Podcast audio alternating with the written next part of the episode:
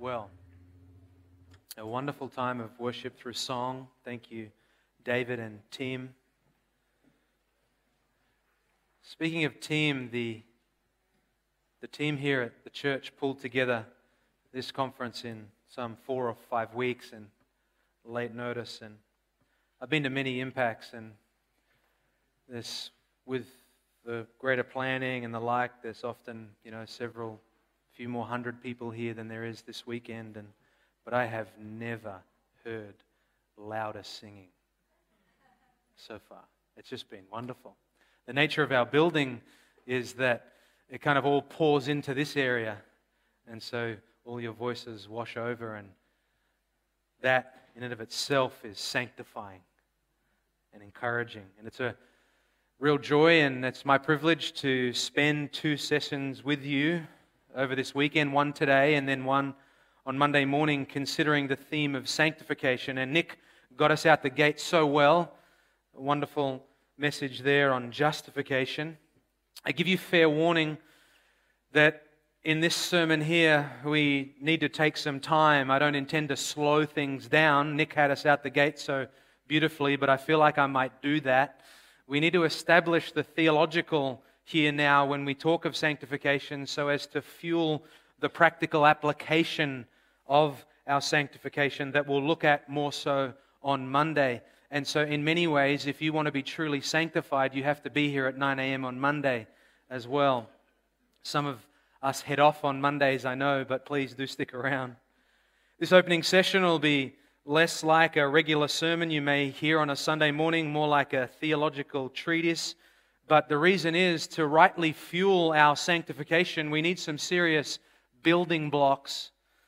It's been quite the journey in studying all of this. As we were planning this conference, we wanted it to be fixated on the riches of Christ, the blessings that we have in the person of Christ. And so, so to have a conference with that's dedicated to that wonderful phrase, in Christ alone, it really is a way in which we can seek to dig down and then draw out much of what we have in Christ so that our hearts can be lifted up together.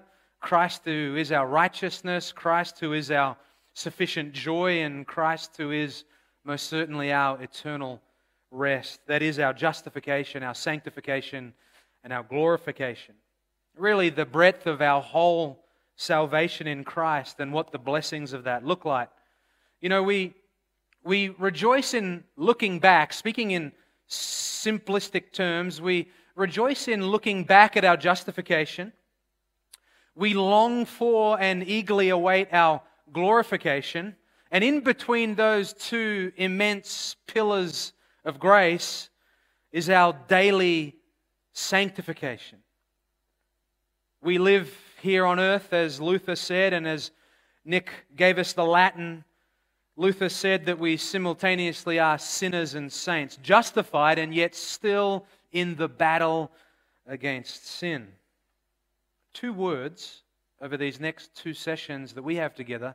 I want, to, I want you to park two words in your mind and we'll unfold what they mean as we go along in connection to sanctification together this weekend. And those two words are union and communion union and communion. But for now, just park those in your mind. It would serve us really well as we consider something like sanctification.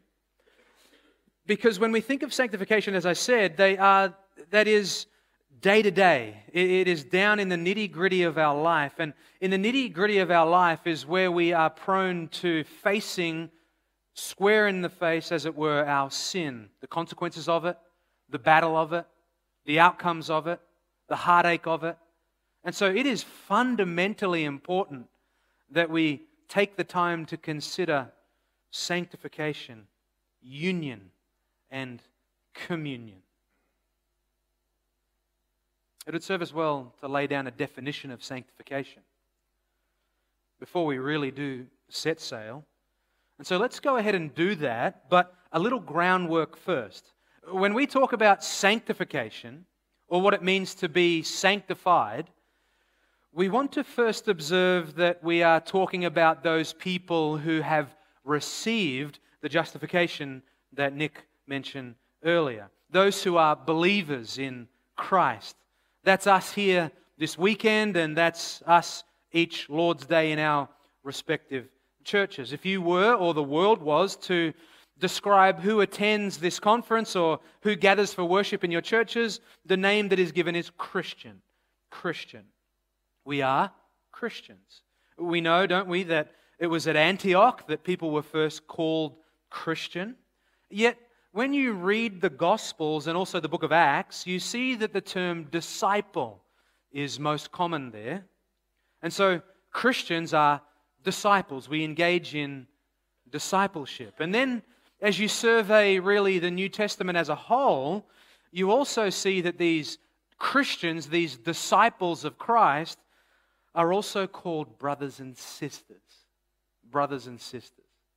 And so we can kind of handle those Christian, disciple, brother, and sister, each of those titles. But when you survey the New Testament epistles and the book of Revelation, you see that there's yet another title that is most commonly used to describe these Christ following brothers and sisters. And that is the name saint. Saint. That's a little harder to swallow when you think about it. The fact that God in His Word designates the title saint to people like me and to people like you who were not at all saintly prior to coming to Christ and are not always indeed saintly having come to Christ and who will be not truly saintly until we enter into eternal glory. You know, in this life, with a new nature altogether that we receive at the new birth, we still experience that daily battle with sin, the consequences of sin, and the reality of the remaining unredeemed flesh, not to mention the world around us. But we are declared saints saints. And as we think about this a little more, we begin to get a window into what God does down through time in His plans and His purposes for the world and for those whom He redeems and regenerates inside the world and, and a very unholy world at that. To be a saint is to have been set apart. To be set apart for a very specific purpose to be made holy, to be a sanctified one. And it struck me in my study that God begins his word with a declaration of setting apart, and he ends his word with a declaration of setting apart. Genesis chapter 2, verse 3, there we read that God blessed the seventh day and made it holy. He sanctified it, he set it apart. And then, right at the end of the Bible, in Revelation chapter 22, verse 11, we read, Let the one who is righteous still practice righteousness, and the one who is holy keep himself holy. And so, from the beginning until the end of God's special revelation, we see that God is a God who sets things and people apart. He sanctifies them, He makes them distinct. And so, at that point of regeneration by the new birth, where we're given a new nature, and then in conversion, which is by faith, we are set apart. We're made saints. That is our position at justification. We are Christians. We are brothers and sisters with one another. We are disciples, and we're also saints.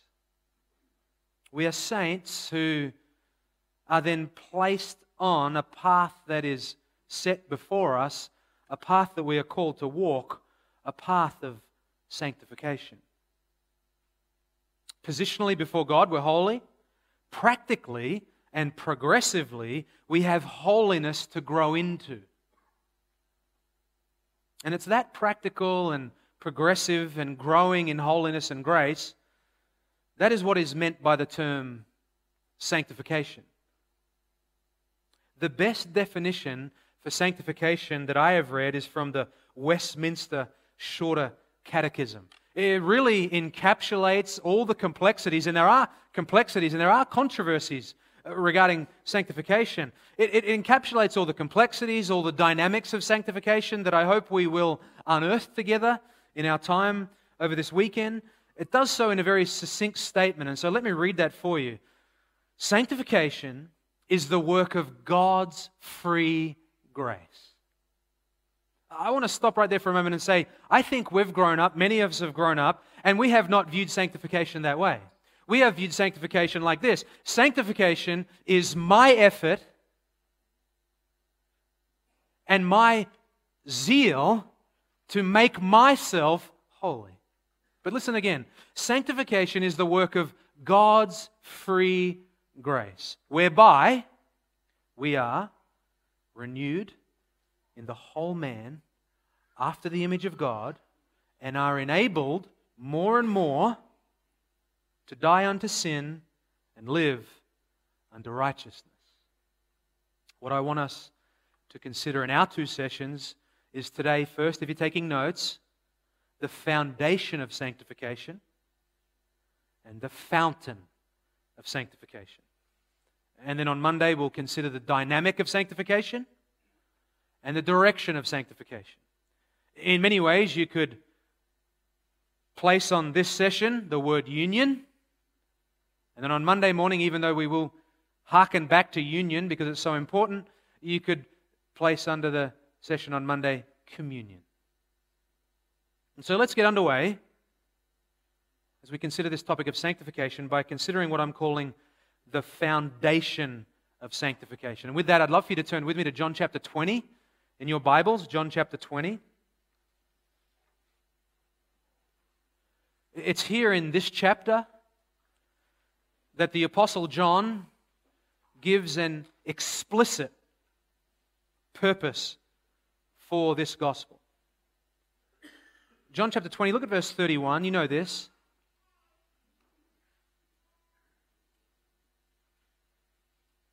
But these have been written, that is, this gospel, these words, have been written so that you may believe that Jesus is the Christ, the Son of God, and that believing you may have life in his name. Too often, the purpose of John is simply stated as evangelistic. What's the purpose of John? Well, that people might believe. That is, it is indeed evangelistic.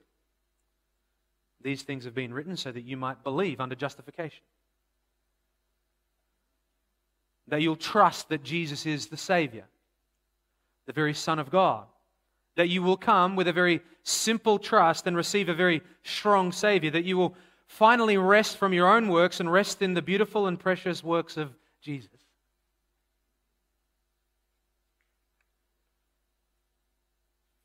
But the purpose doesn't end there. As I said too often, the detail from the remainder of verse 31 is just kind of scooped up, jammed together with the first part of the verse. But, but look again at the second part of verse 31 and that believing you may have life in his name. And so it's not only evangelistic, it's also experiential. It's also experiential. We believe and then behold the glory of Jesus and then we keep on believing and then beholding the glory of Christ by faith as the very fuel for our sanctification. We believe once under justification, and then we live a life of faith in the Son of God, like Paul, for to me to live is Christ.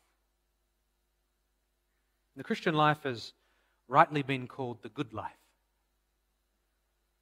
Not the easy life or the prosperous life, but the good life. It's a good life because of what it consists of in the spiritual realities that we are blessed with and showered with. But I want to ramp it up a little bit. I want to ramp it up a little bit and replace the adjective good with the word great. The Christian life is a great life. It's a great life. It doesn't mean that our life is not hard. It doesn't mean that Satan doesn't seek to steal our joy But the Christian life is a great life. Our believing, our faith, our trust in Jesus places us into this new life. It's a great life. It's a life in His name. And the reason it's great, and the reason it's a life, and the reason it's His name is because at conversion by faith, that is by trust, in the finished work of Christ, we are placed into what theologians rightly call union with Christ. Union with Christ. And I would submit to you that it is our union with Christ that forms the very foundation for our sanctification, our journey of growing in grace and holiness. So, here in John chapter 20, verse 31, we have believing under justification, believing into the Son of God. That's a very important part about justified by faith and the whole of the Christian life. We believe into Jesus. We believe into Him. We not only just believe in Him, but we believe into Him. And then the basis of our sanctification, namely life in Him, is that living out of the newness of life. And if there's one thing that the Gospel of John shows us, it is that a dynamic of our sanctification is the beholding of the glory of the person of Christ by faith. And we'll consider that more on Monday. But for now, this foundation for our sanctification, this union with Christ, it's worthy of our utmost attention. Outside of Christ, all are in Adam, in that Adam is uh, the team leader, the captain. He, he represents us in our natural state that we were born into. As our federal head, the, when you hear the word federal, think covenant. As our federal head, as our representative head, we were all united to Adam. And being united to Adam means that we are united to everything that Adam possessed. As a result of the fall in the garden by Adam, death and sin obviously arrived. We were then in union with that death, that sin. We were then in union with a guilty standing before God, in union with Adam's sinful nature. Romans chapter 5 verse 12 says, speaking of Adam, that sin came into the world through one man and death through sin, so death spread to all men. And so Adam was for us and still is for the lost the head of all mankind. But Christ, well, Christ is the head of the new humanity. He's the head of the new humanity. Adam was our natural head, and now by grace, through faith, Christ is our spiritual head. Christ was, was and is the mediator of a covenant of much grace, abundant mercy. By the shedding of his blood, we're atoned for, we're washed clean, we're placed on this path of righteousness.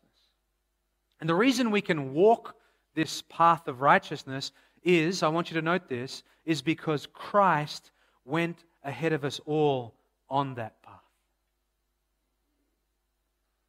And we are in full union with Him.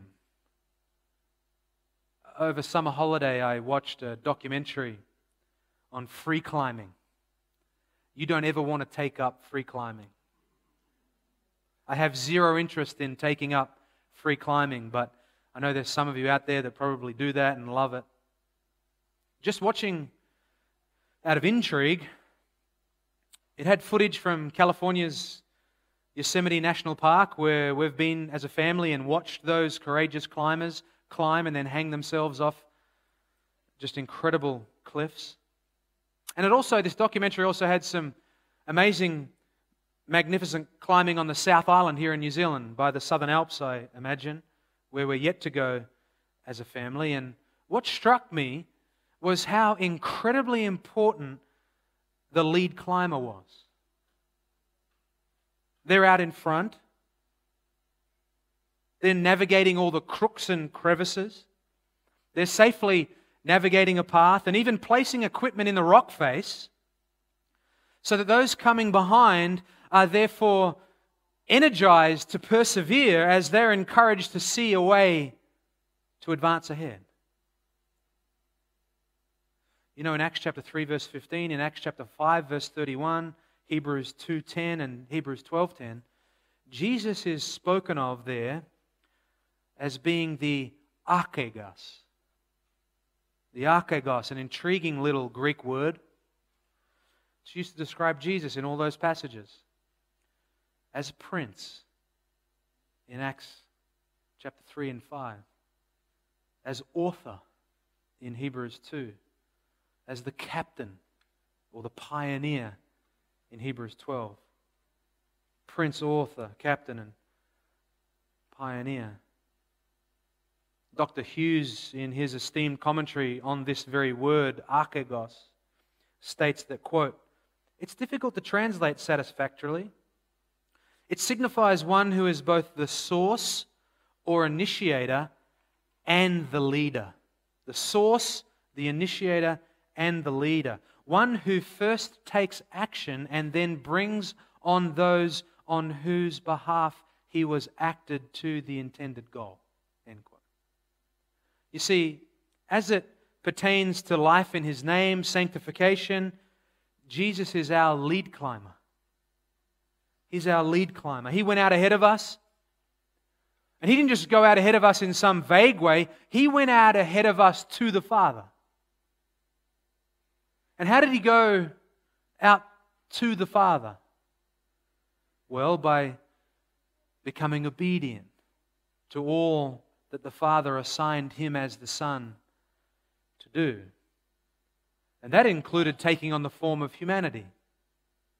And that included growing in wisdom in that humanity and growing in knowledge in that humanity, as we read about in Luke chapter 2, verse 52, where Jesus, it says of him that he increased in wisdom and in stature and in favor with God and man. How, how, how can God grow in favor with God? Well, the point is, is that speaking about his humanity. We are loved by, we worship, we serve the God man. The God man. Jesus, in his humanity, obeyed. Jesus, in his humanity, endured. He endured temptation in the wilderness. And also in his life, he was tempted in all ways that we are, yet without sin. He suffered. He suffered particularly unjustly in a host of ways in his life and obviously upon the cross for us in our place. Which is why Hebrews chapter 5 verse 8 says, although he was a son, he learned obedience. He learned obedience, it says, from the things which he suffered. As Nick unfolded so beautifully for us, Christ amassed righteousness in his living and in his dying that is then credited to, that is imputed to the one who believes. And so, through Christ's active obedience, he earns that righteousness for us. And get this it is by that obedient life that he lived, by going to the Father ahead of us, that some remarkable realities occur for us. And I've been so incredibly indebted to the works of John Owen and Sinclair Ferguson and Walter Marshall and so on. Those remarkable realities that occur are these. Because we are united to Jesus Christ as our lead climber, that prince and pioneer leader, since he has lived in obedience to the Father, because we are united to him, because we are, as has been well said, roped to him as our lead climber, he brings us to the Father by working in us the same obedience that he had to his Father, which is not ours, as we'll see soon, simply by passivity or solely by strenuous self effort and activity, but by grace and by faith as we lay hold more and more of Christ. And all that is possible because Jesus was the first and only fully sanctified person. And he went ahead of us. And he climbed that holy hill for us. Psalm 24 has just become so dear to me over the years, for there in that psalm, we see Jesus as the one who, with clean hands and a pure heart, climbs the holy hill that you and I could never have access to because we do not have clean hands and a pure heart. But he climbs that holy hill as our lead climber. And then, after ascending that hill and dying for our sin, he then ascends into heaven's glory as the first fully sanctified God man, the first sanctified person. And because we are united to him, connected to him, dare I say it, carabined to him, to use a climbing analogy, our lead climber. He works faith and obedience in us by grace and presents us to the Father. It is a beautiful truth. Christianity is far more than simply just sins forgiven. Have you thought about this before? That Jesus takes those whom he adopts, those whom he imputes with a perfect righteousness, and he takes us and he presents us before the Father, not simply as sinners, not guilty, but as ones who now share in everything that he has shared of as a son. Beautiful, eternal fellowship with the Father. Our lead climber makes our life very great. Sinclair Ferguson says of this quote, Christ is our sanctification. In him, sanctification has first come to its fulfillment and consummation. He not only died for us to remove the penalty of our sin by taking it to himself, he has lived, died, risen again, and been exalted in order to sanctify our human nature in himself for our sake. End quote.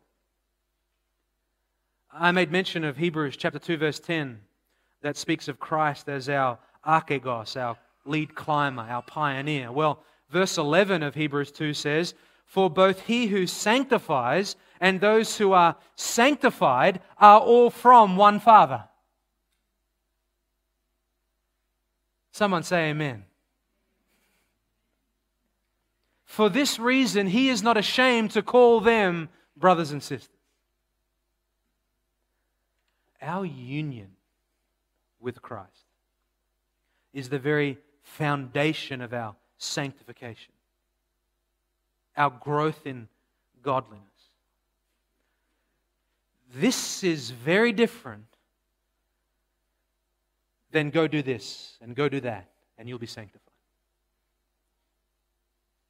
We must do this and do that, but we must not get the cart before the horse. Jesus, as the Son, clothed in humanity, grew in obedience. And I love what one commentator said of this. He said, Jesus grew not from imperfect to perfect, but from infancy to maturity.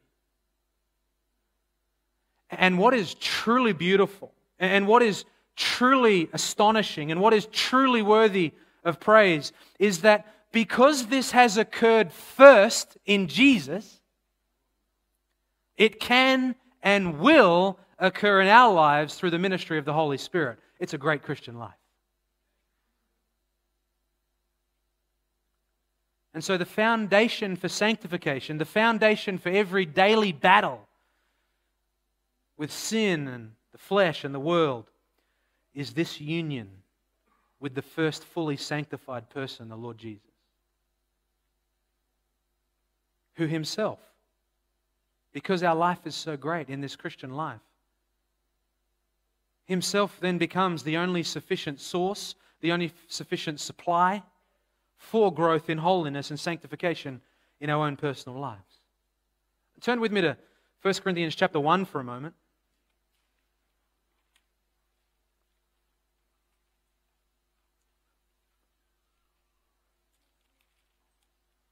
And when you get there, look at verse 30.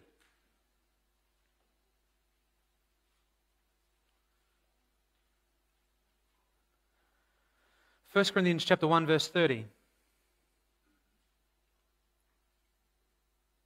In the verses prior, Paul has stated that we come from ignoble stock, that we are not wise in the world's eyes, we're nor, nor are we like the strong in the world, but we are weak and yet chosen, so as to shame the world that think that they are strong and wise. And then in verse 30, Paul writes, But by his doing you are in Christ Jesus.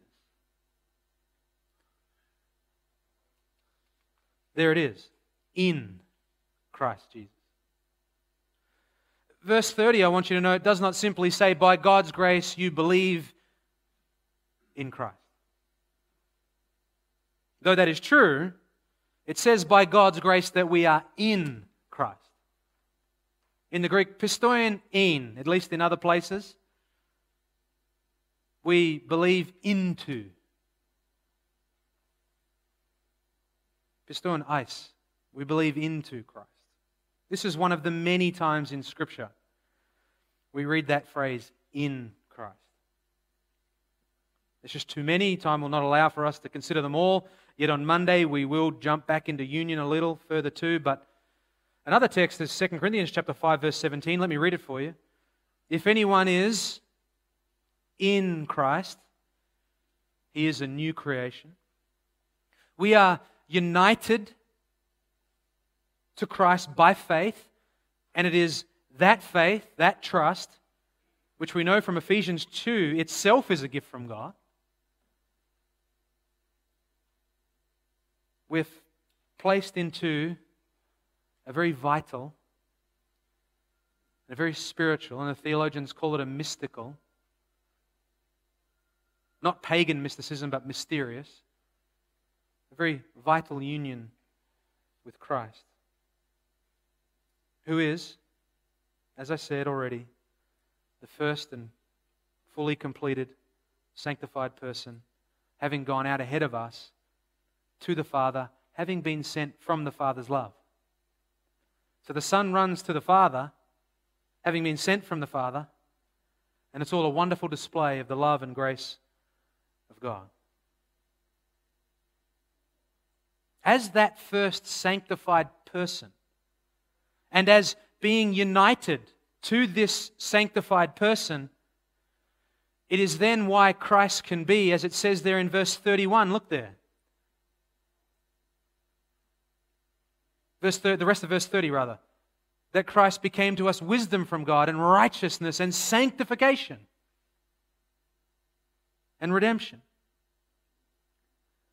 We're going to talk about the means and the dynamics of sanctification on Monday but allow this glorious truth of being united to one who is himself our sanctification.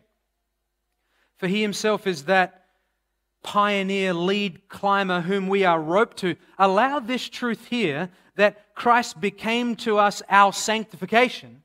Allow that to just sit a little in your heart and soul.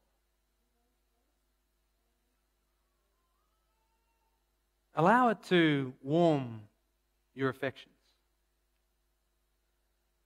Allow it to usher in a sense of the love of God.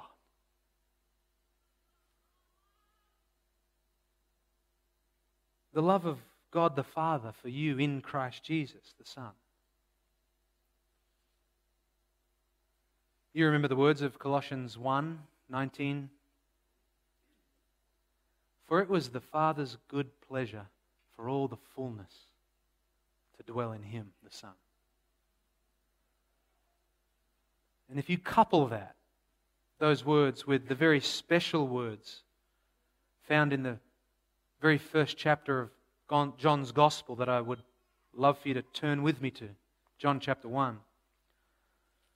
If you couple those words with these very special words, we see even more evidence that this is a great life.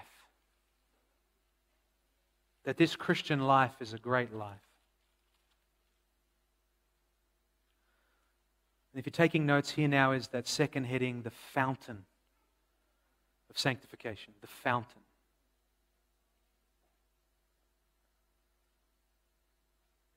Look at verse 16. For of his fullness, speaking of the Son, For of his fullness we have all received grace upon grace. The reason there's a fountain of sanctification is because there's a foundation from which this fountain can then flow out from. And so, if the foundation is union, then the fountain is the person of Christ Himself. Crucified, risen, and ascended, sanctified God man that we are in union to. All that He possesses is what we possess. All the riches of heaven's blessing and the storehouse of those new covenant promises never, ever fail to fill your heart and mind with the new covenant promises we have in Christ. They are so rich. The forgiveness of sins, past, present, and future. The permanent indwelling ministry of the Holy Spirit. Peace with God, eternal life. The list goes on. They are all ours because they are His. They are all ours because they are His, for He purchased them on our behalf. But one thing to consider, one thing to consider is that Christ purchased what He did, certainly for us, but not so much as they are for us, as much as they are for the Father. one of the key things about sanctification is getting outside of ourselves. And one of the beautiful things about sanctification is we begin to learn as we study that we are the love gift between the Father and the Son. Titus chapter 1, verse 1 and 2, and 2 Timothy 1 9 tells us that our salvation and our sanctification were prepared before time began. Where the Father gave the people gave a people to the Son. The Son redeems those people that He was given. The Spirit comes down through time and regenerates them and applies to them all the purchased blessings of the new covenant in Christ. And then the Godhead triune does a work of sanctification in them. And then the Son gives those people back to the Father. You read about that final act in 1 Corinthians chapter 15 verse 28 of the son giving the people back to the Father. And so we are beneficiaries of the love that exists between the Father and the Son. And then from out of that love, we are brought into that full and lasting union with the beloved Son. And verse 16 there that I have just read, verse 16 tells us that it is from that fullness that fullness of eternal love between the Father and the Son, and the fullness of the love revealed to us in the fact that verse 14 tells us that the Word became flesh and dwelt among us.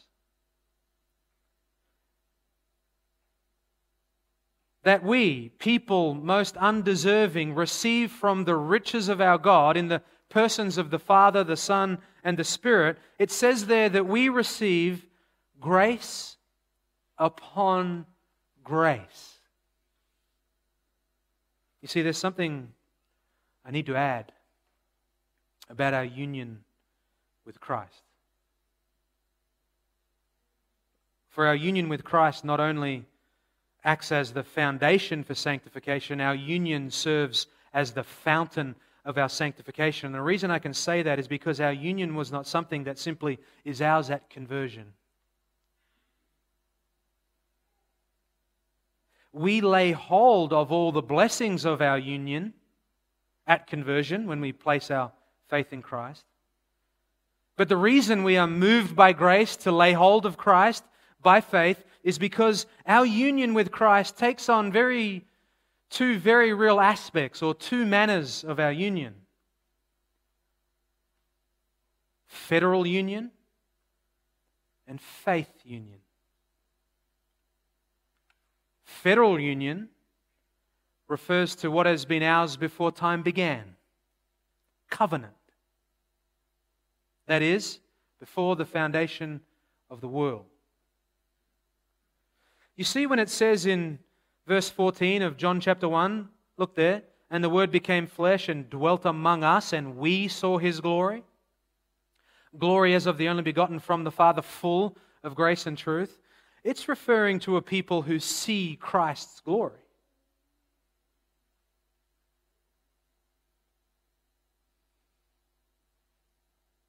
They see Christ for who he is. They're not like the rest of the world, the rest of the people who did not receive Christ. They saw Christ for who he truly is and that he was the only begotten from the Father. And the reason they see is because before the world was, the Father gave them, that is, those to whom he covenanted with to give to the Son. And the Son lived for them he lived for those that he was in covenant with, that he was in federal union with before time. The Son sanctified himself fully for them. He died and rose again for them. And it's from out of that immeasurable fullness that we then receive grace upon grace. And why does this all matter and why is this important? Well, because inside those double graces, as we could call them, as Calvin called them, Nick gave a Latin phrase, and I'll give you one. Got to keep up with Nick. Duplex gratia. Duplex, like Lego. Duplex gratia simply means double graces. It's from out of that fullness that we receive grace upon grace. Our justification and our sanctification. Right there in verse 16. Our justification and our sanctification. It's at our justification that we lay hold of our union that was ours before time began. John Owen uses a beautiful illustration. I'll try and recall it for you. There's a prisoner locked away in a prison. There's a governor miles and miles away who receives a letter to pardon that prisoner. The governor signs that document.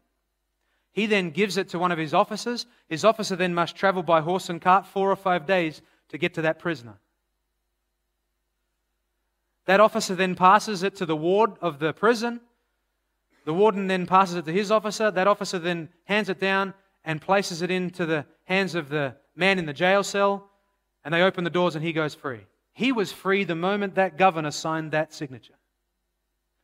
Our union was eternal when the triune Godhead, before time, covenanted in the eternal decree to bless us with justification by grace and to aid us in our sanctification by grace.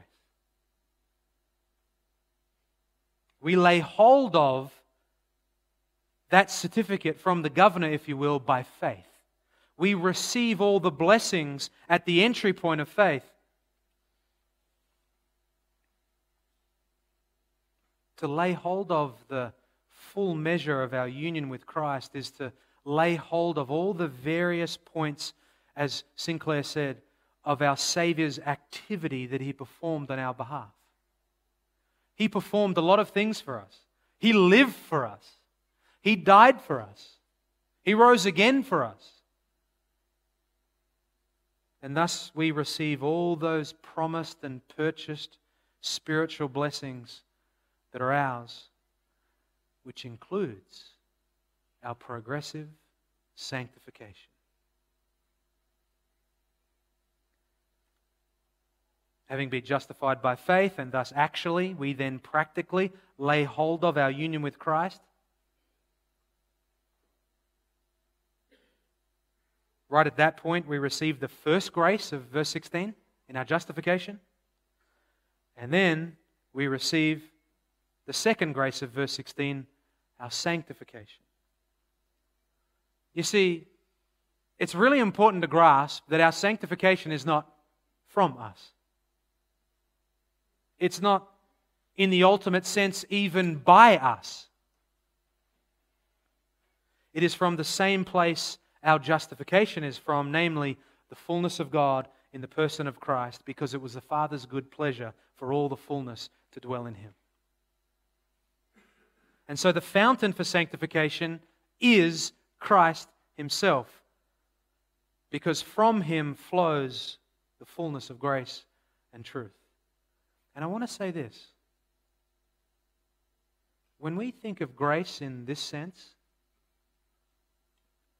we've got to realize, again, as Sinclair would say, that grace is not a thing. Grace is not some intrinsic force that kind of exists outside of the Trinity and just hovers around and we kind of receive this energy. No, no, no. Grace is Christ Himself.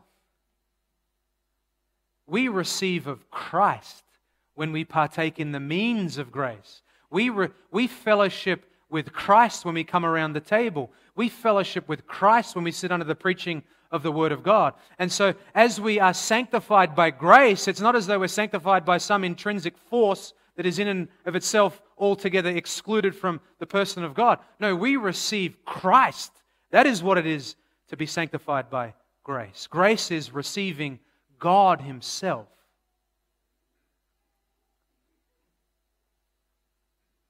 Look what verse 17 says. Verse 17 says that grace and truth were revealed through Jesus Christ. The law, which drives us to our justification, was given, it says there, but grace and truth, which ensures our sanctification, was revealed through Jesus Christ. Look at verse 18. No one has seen God at any time, but the only begotten from the Father, who is in the bosom of the Father, he has explained him. He reveals the Father to us. Grace comes through the person of Christ. In his life and in his death and in his resurrection, Jesus became to us wisdom from God and righteousness and sanctification and redemption the Westminster Confession rightly states, quote, they who are effectually called and regenerated, having a new heart and a new spirit created in them, are Father sanctified really and personally through the virtue of Christ's death and resurrection. The one who says, I am the resurrection and the life. The one whom we receive by faith. Christ alone, who is fully sanctified, and thus serves as our sufficient sanctifier.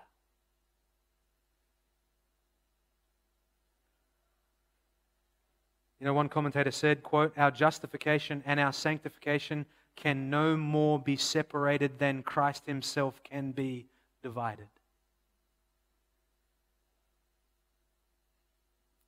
And yet, if you begin to blur the two, Nick's going to say amen to this. There's a lot of problems that can arise. He said amen. I want to talk about one of those problems that can arise in a moment. But in these two graces here of verse 16 of John chapter 1, we see Christ for us in justification, and we see Christ in us for our sanctification. We have Christ for pardon, as Calvin said, and we have Christ for power. The pardon of our sins, justification, the power for our sanctification.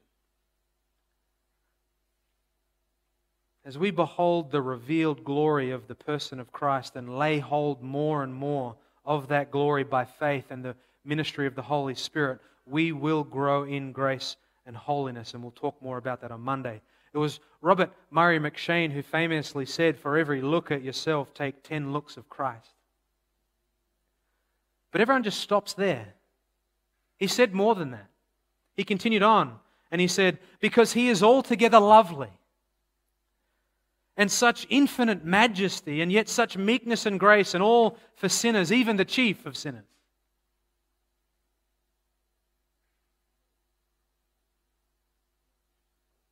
The foundation is the union, the fountain is Christ Himself. Well, we've laid the theological foundation and just glanced at the fountain, as it were. On Monday morning, by God's grace, we'll drive it all home by considering the dynamics and the direction of our sanctification, even the role of the law, and the way in which our union affects our communion. And I'll give you working definitions of communion, kind of tie it all together. Seeing how Christ in us is the powerful, mysterious work of the Spirit of God, the Spirit of holiness, Christ Himself working in us and through us. A lot of explaining. Let me do one little thing of application. When you begin to blur justification and sanctification, you can begin to go really awry. And what I mean by that is this God delights that his precious children have full assurance of their salvation. The Roman Catholic Church removed that assurance. Tried to anyway. The Reformers said, no, no. And why I say all of this is because there'll be some out there who struggle with their assurance. And to lay hold of our sufficient joy, the person of Christ, and to see clearly the foundation that is our union with Him for our sanctification. One of the key means by which God uses to sanctify His people is a full assurance of your faith. And if you begin to treat sanctification like justification or justification like sanctification, you are going to face heartache in your heart. I'll tell you for why. You are going to look to your own works of obedience for the grounds of your right standing before God. The believer must look to the objective work of Christ on their behalf. You know, these are important things, particularly for you pastors and elders out there, counselors and the like, and everyone as we disciple each other. I want you to imagine that I'm going to say Billy and Bob, and if your name's Billy and Bob, then I'm sorry, but I don't know you. And this is not personal. I want you to imagine Billy's over here, and then Bob's over here. And Billy, Billy professes to be a Christian, but Billy is happy to get drunk. Billy's happy to sleep with ladies outside of marriage. But Billy comes to church and Billy says he's a Christian and Billy sits on the second row and then Billy just keeps engaging in these sins. Then you have Bob over here. Bob comes to church and Bob serves and Bob's professed to be a Christian for a long time, and when you talk to Bob, he may or may not be, you know, he might be a more quieter guy, at least in some respects. But you look at Bob's life and you know, you see marks of faithfulness over a certain amount of time. But Bob comes to you and says, I don't know if I'm a Christian. If you say to Billy, Hey, Billy, I need you to just rest in the objective work of Christ on your behalf. And if you say to Bob, Hey, Bob, I need you to examine yourself. I need you to test yourself to see whether or not you're in the faith or not then you are not carefully applying what we can call gospel and legal tincture to these specific environments. Because what you will do is you will kill Billy. And you will kill Bob. The reason you will kill Billy is because Billy is not hearing what he needs to hear. Billy needs to hear, hey, Billy, God's word says this and you don't display the fruits of one who has been justified or on the path of sanctification, therefore I call you to examine yourself and test yourself and look at your external behaviors. But if you go over to Bob and say to Bob, Bob, I need you to examine yourself, that is, look at your external behaviors, then all Bob will do is look at his external behaviors, which will be ebbing and flowing, and his assurance will be crushed. But the more you say to Bob, hey, Bob, look, if you look at your outward behavior and you look at your day to day life and your journey of sanctification, and you take that aspect of your sanctification and try and apply it to your justification, all you'll ever see is failure. But when you look at Jesus Christ, all you'll ever see, Bob, is perfection. And so rest in that, Bob. Rest in that. You're justified, Bob. Don't look at your external works, Bob. Those external works will be the fruit of you resting in the perfect work of Jesus Christ on your behalf. Well, the foundation and the fountain, the theological beginning that can then fuel our practical application. And lastingly, set us apart more and more for Christ the Son, who loved us and who lived for us and who died for us to the glory of God the Father. Let's pray. Father, we come before you and say thank you for this time. Father, we pray that you would bless these truths to our heart. We thank you for the fully sanctified Son who went ahead of us. We thank you that we're in union with him by your grace. Lord, many a way to consider our sanctification, and none greater than to look at the very grounds and fuel for growth and godliness than the person and work of our precious Son your precious Son, the Lord Jesus, our Savior. Would you aid us? Would you bless us? Would you comfort us? For anyone here who struggles with assurance, Lord, would you help them to look at and rest in the perfect work of Jesus Christ?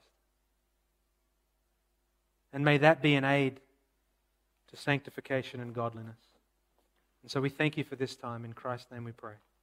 Amen.